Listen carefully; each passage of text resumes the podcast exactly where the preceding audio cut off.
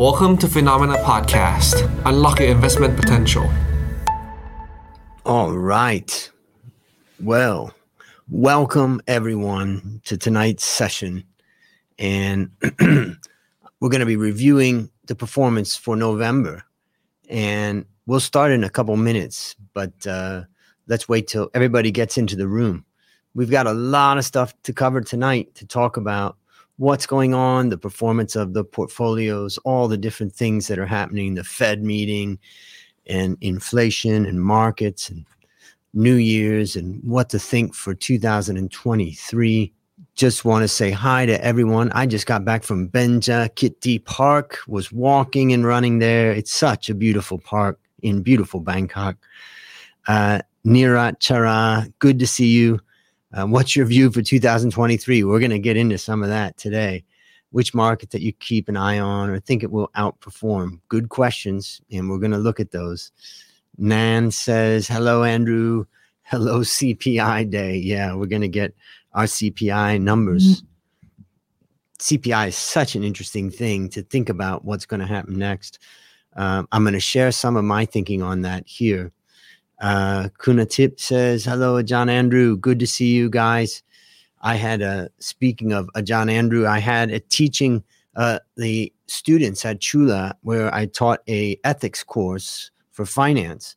We had 95 students take the final exam. It was pressure for them. We had 50 ethics questions on the exam, and it was fun uh, for me. Maybe not so fun for the students. Uh, Tirin Nat, uh, says, Good to see you again. Kap Kunandu, yep, good to see you. And it is time to get started. Um, let me just make sure I've got my things set up here. One second. Uh, I think we're right here. Okay. So, welcome everyone. And I'm going to be talking about strategy. And so, why don't we get into it? I'm going to share my PowerPoint and let's talk about strategies and what's going on about markets up, updates and about waiting updates. Remember that uh, already we see the first questions come in and keep your questions coming. Just put them in the chat. I'll make a point of staying on until I've answered as many. And yes, and uh, also, I see uh, Natapong says, Sawadee Krap, andrew hope our December to be a positive. Yes, we want a positive December. My house is decorated with lights and a Christmas tree so that my mom enjoys a beautiful Christmas atmosphere. And we're having a lot of fun here at my house. Uh, so, we're going to talk about all asset classes and we'll talk about how they were all up in November. Uh, we'll review the performance. The all weather inflation guard was up 0.9%. All weather strategy was up 4.2 and all weather alpha focus was up 4.4. Global outlook that guides our asset allocation. We'll go through that. And then new weights in our strategy. Before I get started with that, I just wanted to talk briefly about the way I think about investing. And one of the key things that I think about when I am um, considering investing is set a good structure, have a good system in place, and stick to it. And that's the whole thing that I hope we're bringing to Finnomena, to you guys, to to everybody there. That this is a I've spent a decade working on building this structure called FVMR and also rebalancing on a quarterly basis and not overreacting with markets. And today I'm going to show you one chart. I want you to think about this because we're going to get to that chart later. And that is part of the job that I see of what I'm trying to do with strategy is figure out how we can reduce some of the variability without reducing too much of the return. The idea being is that when investors are panicking, I'm not, you're not, we're following a systematic methodology. So, Anucha says, Thank you, Dr. Andrew. Following your update, I was able to secure gold around 1660. This gold is still good. I'm considering adjusting to 20% of my portfolio. I think um, gold still has potential, particularly if the dollar starts to fall. If the dollar starts to weaken, then gold should do well. Also, if equity markets fall in uh, the new year, then gold does well. I would say 20% in a portfolio is a pretty high amount. I would say that's uh, just depends on your own situation, but 20% is high. I actually go to 25%, but I consider that to be really high. Um, yeah, Santa Claus is coming to the stock market. Let's see. All right. So, world hmm. stocks have taken a hit in 2022, but gain in October and November. And here, this chart, I look at stocks, bonds, commodities, and gold. In 2021, world stocks were up 19%. So, where are we now? We're almost ready to close out the year and stocks were down only about 15%. It wasn't an absolute disaster of a year. The market recovered on expectation that central banks will slow rate hikes. I think most people are starting to think that the Fed's going to slow now. Now, bonds were up slightly in November. Remember that bonds collapsed, you know, at the beginning of the year because interest rates started shooting up. But that that's already factored into the price. In all weather strategy and all weather alpha focus rather than global bonds, we had a target allocation to the Thai money market, which was flat as expected, as you see in that blue line. The main purpose of our money market allocation is downside protection. Our commodities funds were up slightly in November, and gold gained 6% in November 2022. So it was Anucha not a bad thing to be in gold. And uh, Saranat says this all weather strategy must be maintain equity in Japan, Europe, and US. Yes, with all weather strategy, well, again, I think I would like to talk to you directly about this. Part of what can help make our performance stable and help us to not panic is that we don't want to over focus our portfolio too aggressively in one way or another. One way to do that is to provide some minimums. So, in the case of each of our Japan, Europe, emerging markets, Asia, and the US, those are our five allocations to equities. For each of these, we maintain a minimum of 5% in them. So, we'll never go below 25% for equity that just prevents us from getting crazy. Like, you know how when you get panic and you think, I'm going to take all my money out of stocks or I'm going to take all my money out of bonds or gold or whatever. We don't want to panic like that. And that's the reason why we have minimums set up. All right, back to the PowerPoint. Gold closed the month at $1,786.68 per ounce. Now, it's key to understand that a weaker US dollar was the main driver of gold's performance. They're moving in opposite directions. All right, so let's start with our low risk strategy, all weather inflation guard. This is a strategy that you wouldn't expect to have huge ups or downs. And in fact, what we can see is that since we launched this in July, it's on par with a 40% equity 60% strategy since inception. The strategy was about 0.1% above this 40 60 as of the 9th of December. Keeping in mind, this is also after fees, but doesn't consider sales charges or front end fees. So this is after fees. While the return was on par, our strategy experienced less volatility. You see how the red line was just kind of flat across, whereas the 40 60, 40% equity, 60% bonds fell more than that. So that is exactly what we're trying to do with this lower risk strategy. Provide something that provides some stable long term return, not huge, but with less volatility. So let's review the November performance. The strategy was up by 0.9%, but 2.5% less than the 40 60. So in that case, what happened, you can see all the way to the right, we can see some world energy damage. And the global equity fund we use in the strategy had a weak performance in the past months, which led to underperformance. Sometimes we have active funds, sometimes we have passive funds. That one didn't do that well. Now, gold's strong performance was offset by world energy's poor performance. Let's now look at all weather strategy, which was up 4.2% for the month of November. It's been above the 60 40, 60% equity, 40% strategy since inception. The strategy was 6% above the 60 40 as of 9th of December 2022.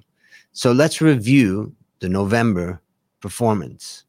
Here we can see the strategy was on par with the 60 40.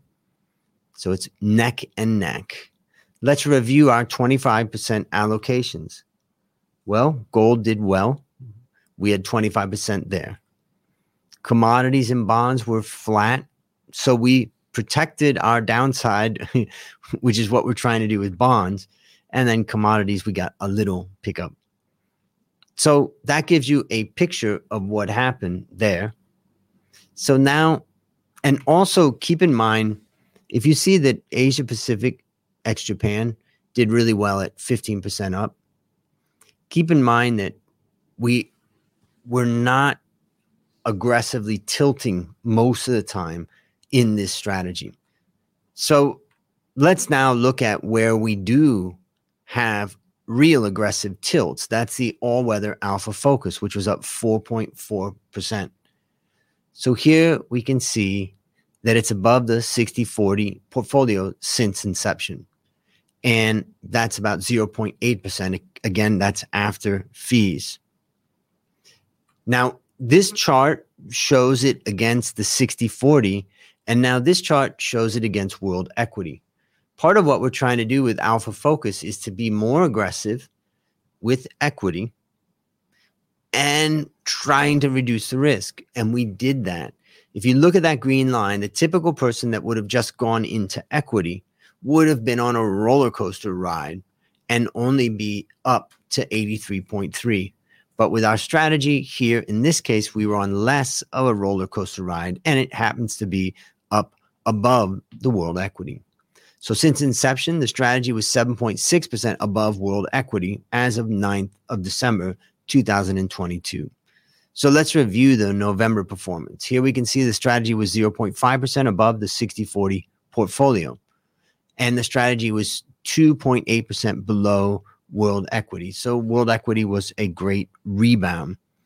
World equity rebound, and our bigger tilts to healthcare and bonds were a drag on our performance in this period. now, a lot of people have asked us to try to show the different strategies compared to each other. And here you can see the strategies are performing pretty much as expected. The low risk strategy is the AWIG, the green line. And you can see it's just kind of flat across the middle and it ends up at about 99. The moderate risk one is all weather strategy which went down and then came back up. So there's a little bit more volatility.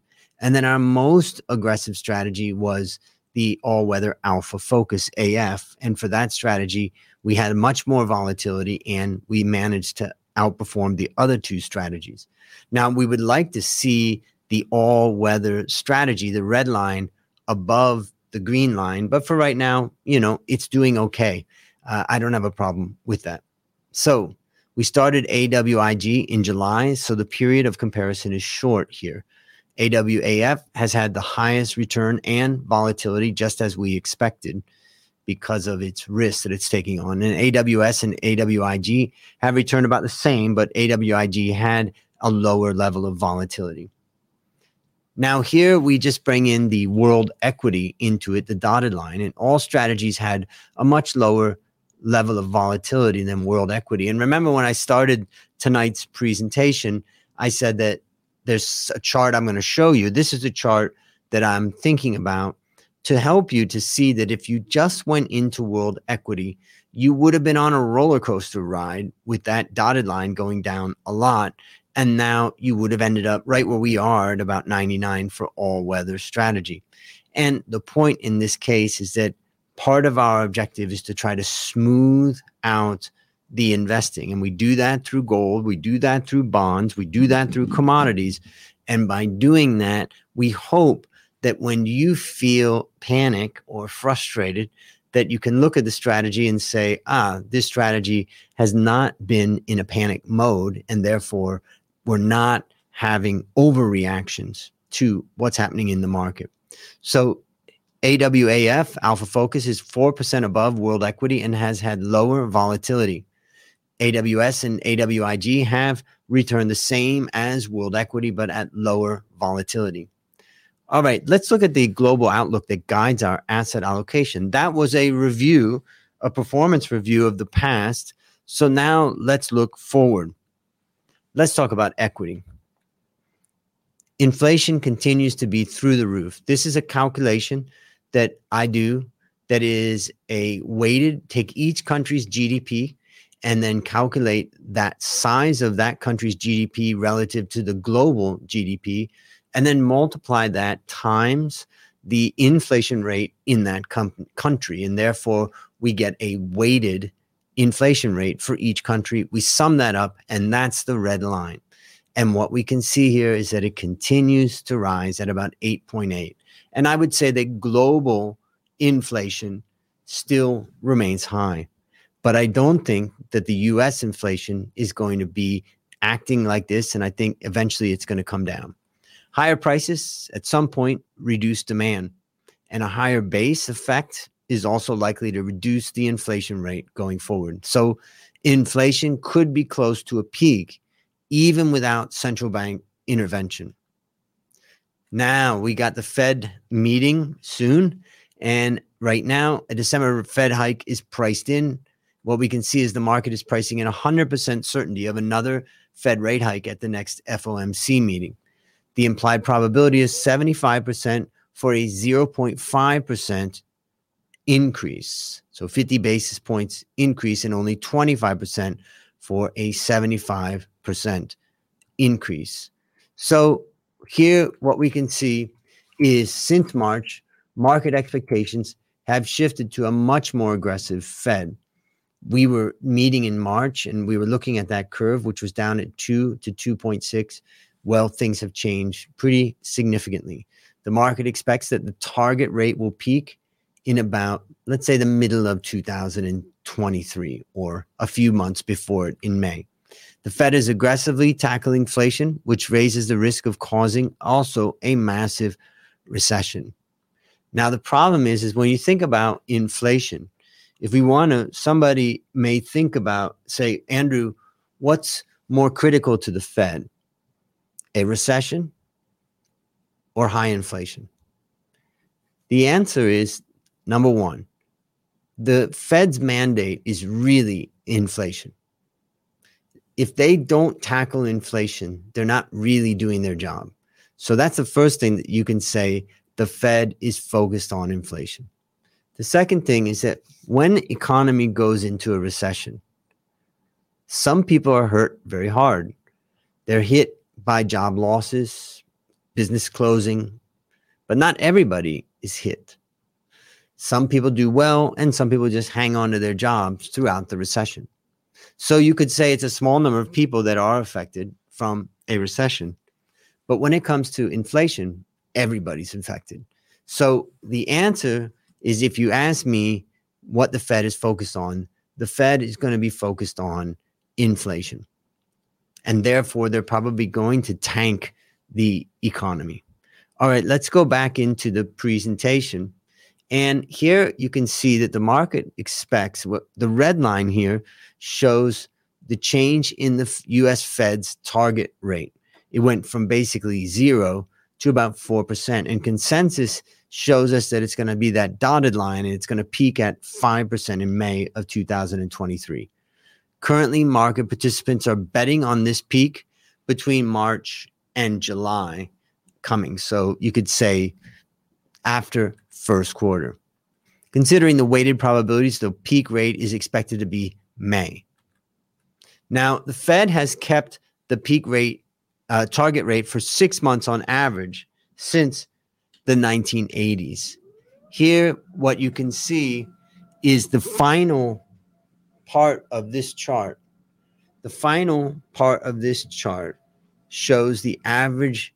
Uh, what what you can see is the increase let me grab my pen so that I can show you. Hold on. Doing that right now. I see mom dangerous. And she says, hello. Hello, mom dangerous. All right. So what you can see is this is the current increase that the Fed has done. And this is what the market's pricing in a peak. And if we assume that they stay at six months for a peak, that's what it's going to look like. Now you can see the slope of this line is very steep, steeper than any other situation that we've seen. So during the dot com bust, the Fed kept the peak rate at the peak for eight months. And during the global financial crisis, they kept the peak rate for a record 15 months, which is a long time. So, based on the six month average, we would expect that the Fed will pivot in September and then they'll start to come down. Now, that's excluding some major event that could come. So, the next question is Are we in for a recession? The answer is yes. The yield curve inversion is diving deeper. Every time, basically, all recessions in the US since 1970 were preceded by an inverted yield curve. That means that short term yields on government bonds are higher than long term yields. The average time from this inversion, which means going below that uh, line of zero, uh, from inversion until the recession started was about one year, which basically means we should be in a recession in about six months. And again, that's about the time that the Fed will probably start to pivot, unless there is some kind of major crisis. Let's look at valuations for a minute because valuations are critical for stocks. The valuations have come down primarily due to a price fall. You can see the PE ratio is the red line, and the PE over on the left side. If I go to the top of the red line right here and I go all the way over to the left, we can see that the PE was about 20 times. And now, if we look at where the PE is, let's say it's about 14.5 or so, is where the PE is right now. So that's a considerable re derating uh, that's come down. However, what you can also see is that earnings have barely fallen. In most crises, you go back to the 2008 crisis, you can see earnings collapsing, this blue line collapsing quite a bit. See, during the COVID times, collapsing. Here, we haven't really seen a collapse. So I think it's still possible that equity could fall further. Uh, let's say profit margins will fall further, EPS forecast will fall further. And when it does, it'll be negative for the market, but eventually it'll be the bottom. So world stocks valuation is now slightly below its long-term average, but I don't I think that we're going to see a downgrade. So while the consensus net margin has come down a bit, there's been no significant downward revision. So one of the ways we can understand this is we can look at the consensus EPS estimate. And if we look at 2022, this year, analysts are forecasting 6%. That's the red bar. Now, previously, analysts were forecasting growth here and now recently they have downgraded that. And now they think it's from 7%, they've downgraded down to about 4%. So that's what they're expecting right now. So, really, part of the question becomes what's going to happen with earnings? Now, I think that analysts are very slow to change. And what we may have is even negative earnings growth in 2023. And then we get down to the bottom of the uh, cycle. Analysts expect 6% one year ahead growth in the US, slightly lower earnings in 2023, and then 10% earnings growth in 2024. What about Europe? Well, Europe has an exceptionally high earnings growth because it's bouncing back in uh, 2022. But also, that's going to mean that it is going to be down almost to zero for 2023. And here we can see amidst the every region forecasts a lower EPS growth. Now we can see everywhere. Now, what is interesting is we can look at Asia and say either analysts covering Asian companies are really overly optimistic and earnings is going to come down to here Or it could be that Asian markets have already taken their hit, and therefore this is a realistic s- assumption. And if that's the case, you could say that Asia Pacific, excluding Japan, looks interesting. Now, it's especially worrisome for US stocks. Note that analysts are overly optimistic and they fail to foresee market turns. Now, for the past year, we've said that we think the course will eventually be reversed. We still think that central bankers and politicians will change course and return to accommodative policies as soon as something breaks, meaning the Fed reduces interest rates. And we do think that central bankers are going to break things. Central bankers may kill growth, but not inflation. That would give us stagflation. That would be bad. Stagflation is typically bad for both stocks and bonds. Commodities, commodities have typically done well during these inflationary times and have been resilient during stagflation. And gold has historically fared well during stagflation. Let's talk about bonds. Bonds are typically a safe place to be, even though 2022 has been exceptionally bad. In recessions, safer assets like government bonds are typically going to perform well. And though with high inflation, lower yields could still lead to negative real returns. We typically don't allocate to bonds to speculate on the upside, but rather to use it as a way to protect capital over time. Let's look at commodities. The market expects natural gas prices to rise during the winter in Europe. And we're seeing European natural gas prices rebounding massively. It's cold and it's dry and it's not windy in Europe. So they're not getting wind power they're not getting solar power to the extent they normally would in the summertime. So European natural gas prices have bounced back, and Europe's Russian gas dependence influences prices. And if the weather gets colder, gas storages can quickly deplete and prices will rise further. There is fundamental support for energy prices. OPEC Plus keeps missing its output targets, and the cartel has announced to cut production and support oil price. The Ukraine war could lead to a further supply shock, and energy prices can also remain high due to past underinvestment in new projects. Here we can see the supply for agricultural commodities could tighten further. Right now, it's kind of sitting at 136 for the index. The supply for agricultural commodities could tighten further, and La, La Nina should reduce the supply of important commodities like corn, soybean, and wheat commodities have some fundamental support, right? Demand for necessities like food and energy, inflation, and supply chain disruptions related to and unrelated to the war in Ukraine are going to keep commodity prices high. And a reopening of China could lead to increased demand for commodities, but it could be a while away. Let's see. Also, if we were to go into a stagflationary period, commodities should show resilience this really is what commodities are all about is to protect you in a high inflationary period and i just want to mention if somebody came to me and they said they want to invest in commodities for their long-term portfolio i would generally say don't do it why because commodities tend to perform a lot like stocks you don't need to complicate it but since I can be a little bit more complicated, I'm able to allocate to commodities and I do.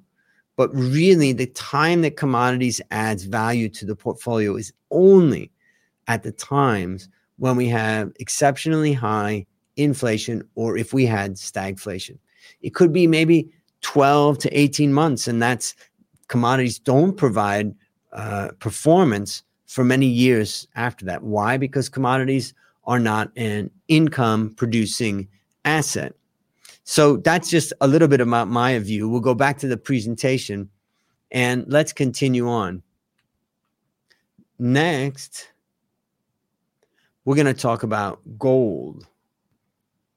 This is an interesting chart. We can see that central banks have been loading up on gold, maybe switching from US dollars. And this is the annual purchase or gold demand and we can see it's very very high and we put in a little estimate of what we think it would be for fourth quarter and that gets us to 782 million metric tons or metric tons that have been bought Now we keep gold as an insurance policy. The war in Ukraine spurs uncertainty and inflation expectations could rise, making gold attractive. And though expected rate hikes are negative, in general, gold protects value in market downturns. So, what are the key takeaways? Central bankers appear to be raising rates into a recession to stifle inflation, and stagflation would be the worst outcome. Demand for necessities like food and energy, inflation, and supply chain disruptions can drive commodities higher. It's a really difficult call right now because we're kind of stuck in the middle of a slowing economy, maybe inflation coming down, and bonds and gold are there to protect capital. All right, it's time to announce our new allocations. Ladies and gentlemen, drum roll, please. Let's talk about all weather inflation guard, our low risk strategy. Here we can see is that we keep equity at 30% and we reduce tips slightly. We move 5% to world healthcare and world infrastructure from world infrastructure. And we consider both of them defensive, but healthcare has been more defensive this year. So a very small change, but part of that change tells you that we're not so convinced that inflation is going to be a big problem in 2023. So when you ask me about my opinion for 2023, one thing I would say is that inflation will be coming down in America. Now, outside of America, it's a little bit of a different situation.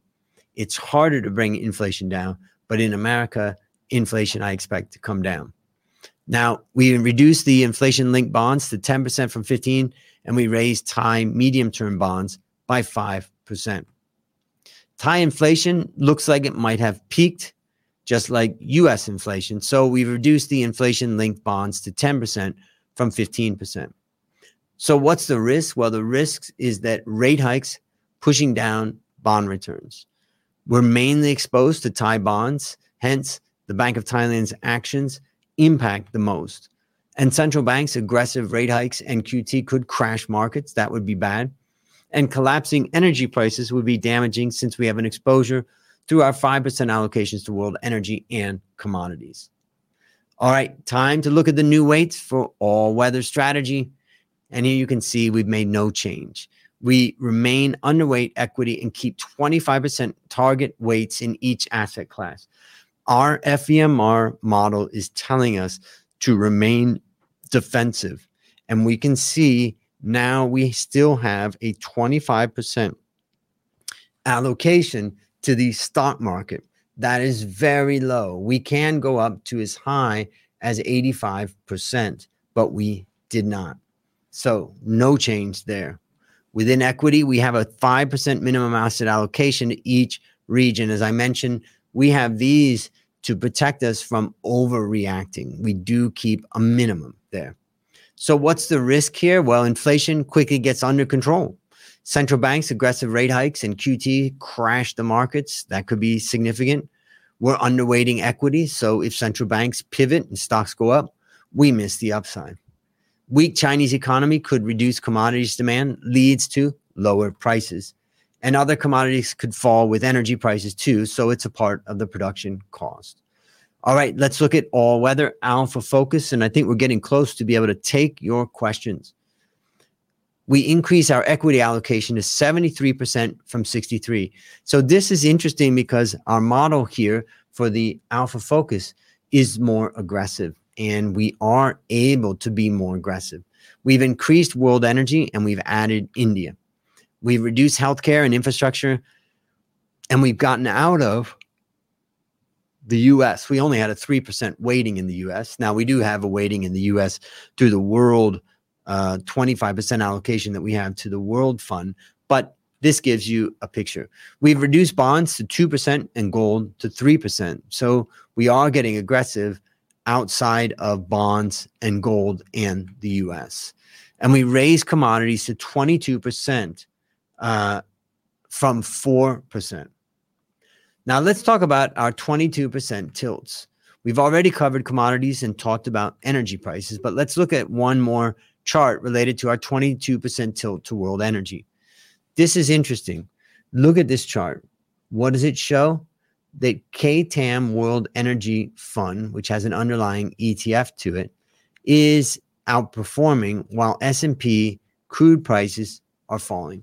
And what does it show? The energy sector can perform well even if oil prices don't rise. That's partially because oil prices are elevated and that supports energy con- companies' profit margins and potentially new investments. And recently concluded COP27 indicates that gas investments are set to continue. Now, Indian stocks have held up well in this year's turmoil. We think India can outperform the world stock index, so we have a 22% target weight. India is poised for continued growth, where Indian tech companies and infrastructure investments should be important drivers. The new Indian government budget is focused on infrastructure, renewables, and healthcare, and the spending is to continue to support fast GDP growth. This continued budget deficit also should instill confidence that the government is supporting the market. So, the risk to the strategy is that global recession could push down stocks. Central banks' aggressive rate hikes and QT could crash stocks, and we've just increased our exposure to equity. Collapsing energy prices would be damaging since we have high exposure through our 22% allocation to world energy and commodities. The strategy has a 22% tilt to the Indian market, so the strategy could be negatively impacted if the Indian market were to crash. All right, before we get to the Q&A, we have the Valuation Masterclass Bootcamp number 7 starting on January 9th, 2023. Getting excited for it. Our limited super early bird price is still available and with a Finnomena uh, coupon code, you can save $100 extra. Get an extra $100 off any price point until December 20th. You're going to save about $800. Just scan that QR code and use this coupon code Finnomena and go to valuationmasterclass.com slash bootcamp. So it's time for Q&A. Now I'm going to stop sharing my screen a little bit and I'm going to sit down because I stood up a little bit and let's go through and try to answer some of the questions that you guys have asked. I just want to say there's 187 people that I see on the YouTube. I want to welcome everybody. Uh, it's about 7:40 right now, so we got about 20 minutes or so that we'll be able to go through all the questions. So I'm going to go back up to the top, top, top of the questions and see what was the first question. The first question came from Nirachara and it says, Good evening. What is your view for 2023? Which market do you keep an eye on that you think will outperform? Well, I think that now you can see for my all weather strategy, I'm 25% stocks, 25% bonds, 25% commodities, and 25% gold that basically tells you that I'm underweight equities in that strategy. And what I would say is that I also believe that inflation is going to come down and interest rates will also come down, particularly in the US. And so ultimately, bonds do pretty well in that type of an environment. All right. Yeah, it's CPI day coming out. Let's see. Let me look, make sure you put any questions that you have um, all right. So there was a question from Anucha about the gold, and I would say it's it's it's not a bad allocation. Twenty percent for gold. Right now, I have twenty five percent. Um, I think you just have to be careful because gold is not necessarily a great performer over the long run, but it protects the downside. So if that's what you're concerned about, that's good. And I think dollars eventually going to start to come down, and when it does, gold will perform. Okay, uh, Soranat says, does the strategy uh, maintain the equity in Japan, Europe, and US? And I tried to explain earlier that we have 5% allocations to prevent ourselves from going crazy. Um, Little Panda says predictable, which I wasn't sure exactly what that was referring to. Um, maybe I'm predictable. Uh, Asia looks interesting indeed. Is Vietnam included? Asia is interesting and Vietnam is interesting, but for right now, if you don't see Vietnam in my portfolio, it means I don't see it as attractive right now relative to, let's say, in this case, India and other options that we have to buy. When you see Vietnam come into the strategy, then you know I've turned positive. Uh, so Anucha says, so regionally, Europe and Japan seem interesting as big rebounds on earnings, and Asia seems defensive as earnings may be stable. I think that's that's reasonable. I, I one of the questions is how long is Europe going to kill itself? If they keep doing stupid policies, it could be that the recovery in earnings doesn't happen until second, third, fourth quarter of this year. But I would say that that's uh, reasonable assumptions. All right. Can you explain about stagflation scenario? Uh, Salia says when, and yesterday I was at Salia to go to a wedding last night. Uh, when will it happen and how long will it stay? What will happen all over the world? Okay, so stagflation basically means that inflation stays high but the economy is collapsing. And it's not a situation that can stay for that long. Why is that? Well, because stagflation means inflation's high. But when you see that things are expensive, what do you do? You stop buying. You start replacing expensive things with cheaper things. And when companies see that products and services are expensive, what do they do? They produce more of them. And so you have a market reaction that tries to balance supply and demand. So I wouldn't make I wouldn't make a bet that inflation is going to stay high for that long. Now it's different when you think about emerging markets. Let's talk about Thailand. Thailand basically the problem is is that uh, the Thai economy basically ultimately the decisions by Thailand are related to the currency. They may raise interest rates to protect the baht and prevent it from devaluing relative to the dollar. And they may decide, no, we want to print money. But if they start to print money, then what they'll have is they'll start to have some inflation, and then the Thai baht will be hit again. And what we could see in a country like Brazil, where Brazil increased its in short-term interest rate by up to like 36%. I can't remember. It was a crazy number. They increased their government short term uh, interest rate massively. And they did that partially because they have to protect the currency. And so in that case, they're going to slow down the economy, they're going to strengthen the economy, the currency, and also in they're going to slow down inflation. And that's what's happening. All right, let's see. Nan says, what's the difference between stagflation and recession? Uh, and what should we invest in in both those regimes? So um, when you have a recession it usually means that demand is falling and things are slowing. Think about in 1997 thailand in 1998 after the 97 crisis thailand's economy crashed by almost 11% that is almost a depression but let's say a depression is something that's deep and lasts for a while a recession tends to be a short term thing. But now let's just look at that and say that we had a short term collapse in the economy, right? That's a recession.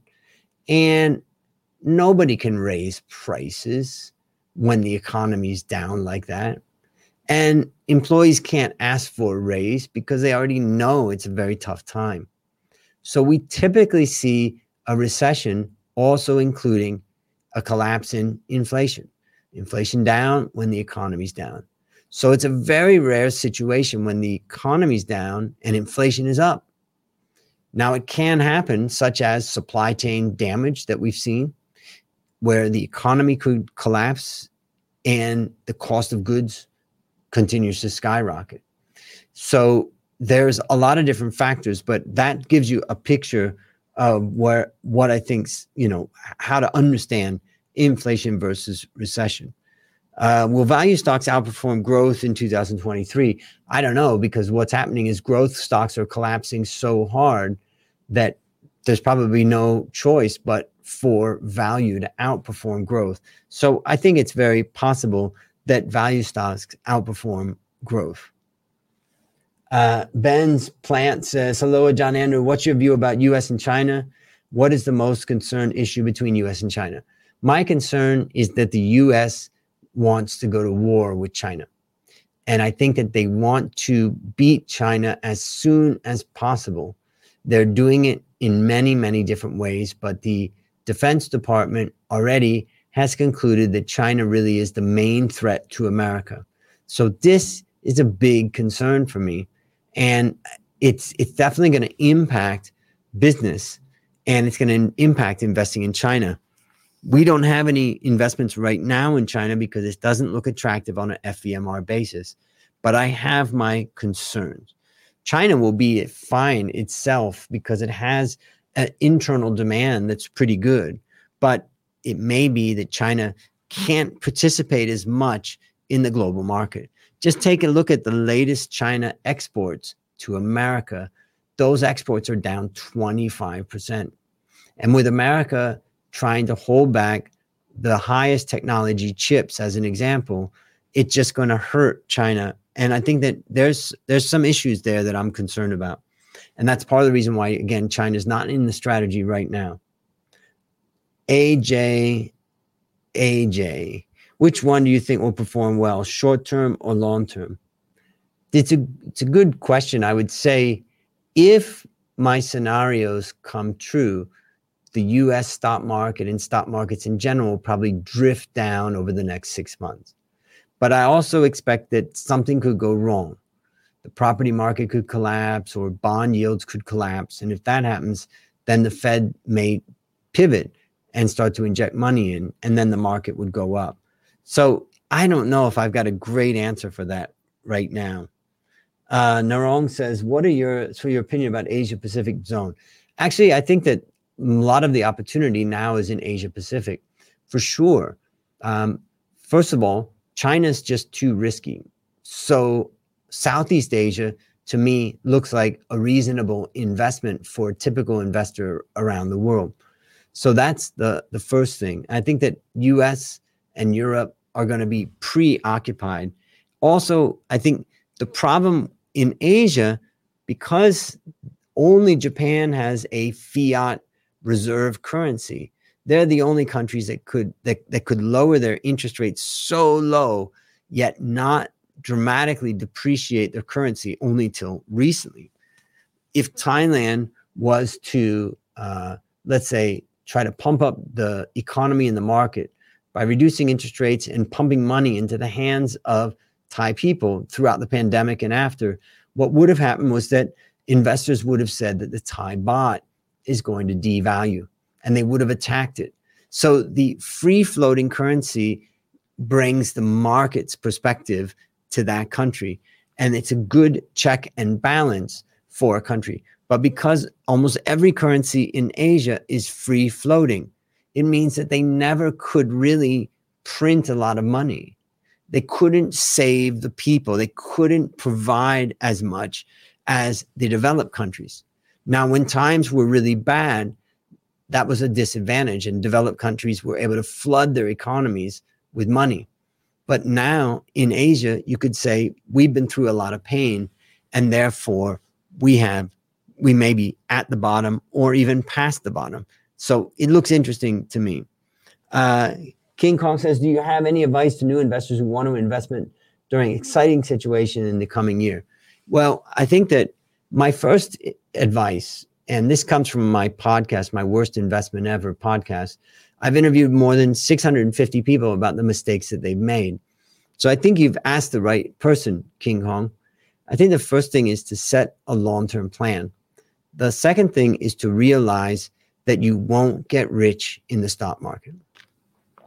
You may say, uh, John Andrew, that's the whole reason why I'm investing is to get rich in the stock market.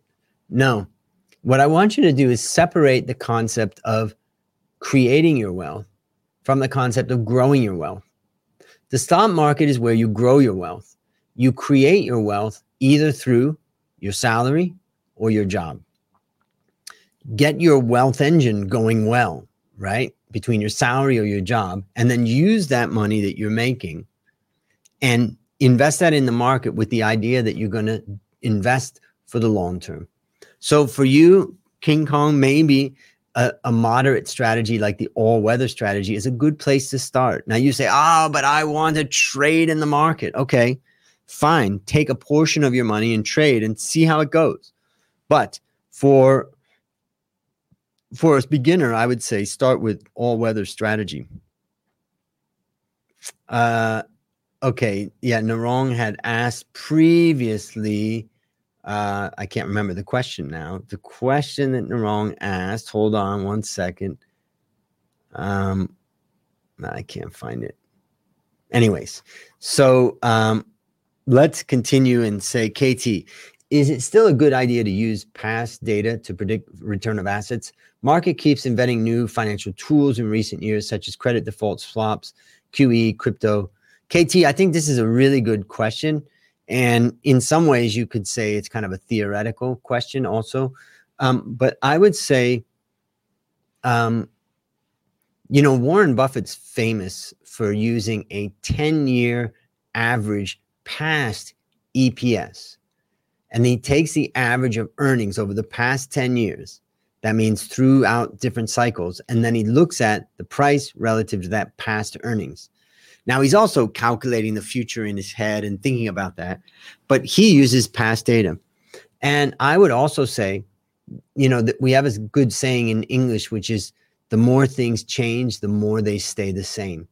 And I would say from my 30 years in the market, I wouldn't pay too much attention. All of the different financial tools and swaps and all those things, I would stay away from them and I would just focus on the overall market. And my answer to your question is that generally the market is going to follow past behavior. It's going to be on big booms and big crashes. And it's going to have a range of returns of maybe, let's say, on average, five to 10%. So I would argue that it's more important to understand exactly where you are f- relative to the past and once you understand the past really well, then that helps you to think about the future. So I guess my answer to that question, KT, is don't be fooled. Things are actually not that much different today than they were in the past. All right. Nan says you cut infrastructure, healthcare are not good as defensive. Well, um, infrastructure right now is just not acting defensively healthcare is acting more defensively, and that's the reason why I decided to get out of the um, the infrastructure. And Montri says, Sawadee krap. Good to see you. All right, let's look at the next one. Pitchit Porn says, uh, Pawn says, since many of the Fang Man has dropped quite a lot this year, which of you, which of them do you think still is a good investment for the mid to long term. So all of these tech stocks have completely collapsed this year. And I would say, to, from my perspective, the one that looks most interesting to me, Amazon. I just think that Amazon has a business model that will just keep growing and growing and growing. And so, if I had to choose one FANG, that's the one. The second one that I would buy, it's not really a FANG, but I would buy Twitter. Now you may say, "Oh, Andrew, wait a minute. Warren Buffett took Twitter private. It's not traded in the stock market." My prediction is within 12 months uh, that he will list Twitter again on the stock market, and hopefully it's priced reasonably well. And I would think that that would be a very good buy because he's cut the cost down and made the company profitable. All right, Anucha says, "Thanks so much. Such a wise advice giving." going wealth and creating wealth. Yeah, that's something I've learned over the years we create, grow, and protect our wealth. And that's what I say. Yeah. So did I say Warren Buffett bought Twitter? I actually meant to say Elon Musk bought Twitter. All right. I think that's it. I want to thank everybody for attending tonight's session. We had a lot of people and some great questions. And I want to encourage you to ask questions to your Finnomena representatives or any others. You can also ask questions to me. And if you've got questions about how to invest, go to your advisors. They've got great advisors at Finnomena and get support from them. And ultimately, set a system and follow the system. I want to thank everybody. And I hope that you have an amazing night tonight and a relaxing night with some good food and also great sleep. Thank you. And we'll see you in one month. บริการที่ปรึกษาการลงทุนส่วนตัวจากฟิโนมีนาจะช่วยให้คุณสามารถจัดการการลงทุนจากคำแนะนำของมืออาชีพด้านการลงทุน ที่คอยดูแลและปรับพอร์ตการลงทุนของคุณให้เป็นไปตามเป้าหมาย สนใจรับบริการที่ปรึกษาการลงทุนส่วนตัว สมัครได้ที่ f i n o m e f i n o m i n a e x c l u s i v e หรือ line at f i n o m i n a p o r t คำเตือน ผู้ลงทุนควรทำความเข้าใจลักษณะสินค้า เงื่อนไขผลตอบแทน และความเสี่ยงก่อนตัดสินใจลงทุน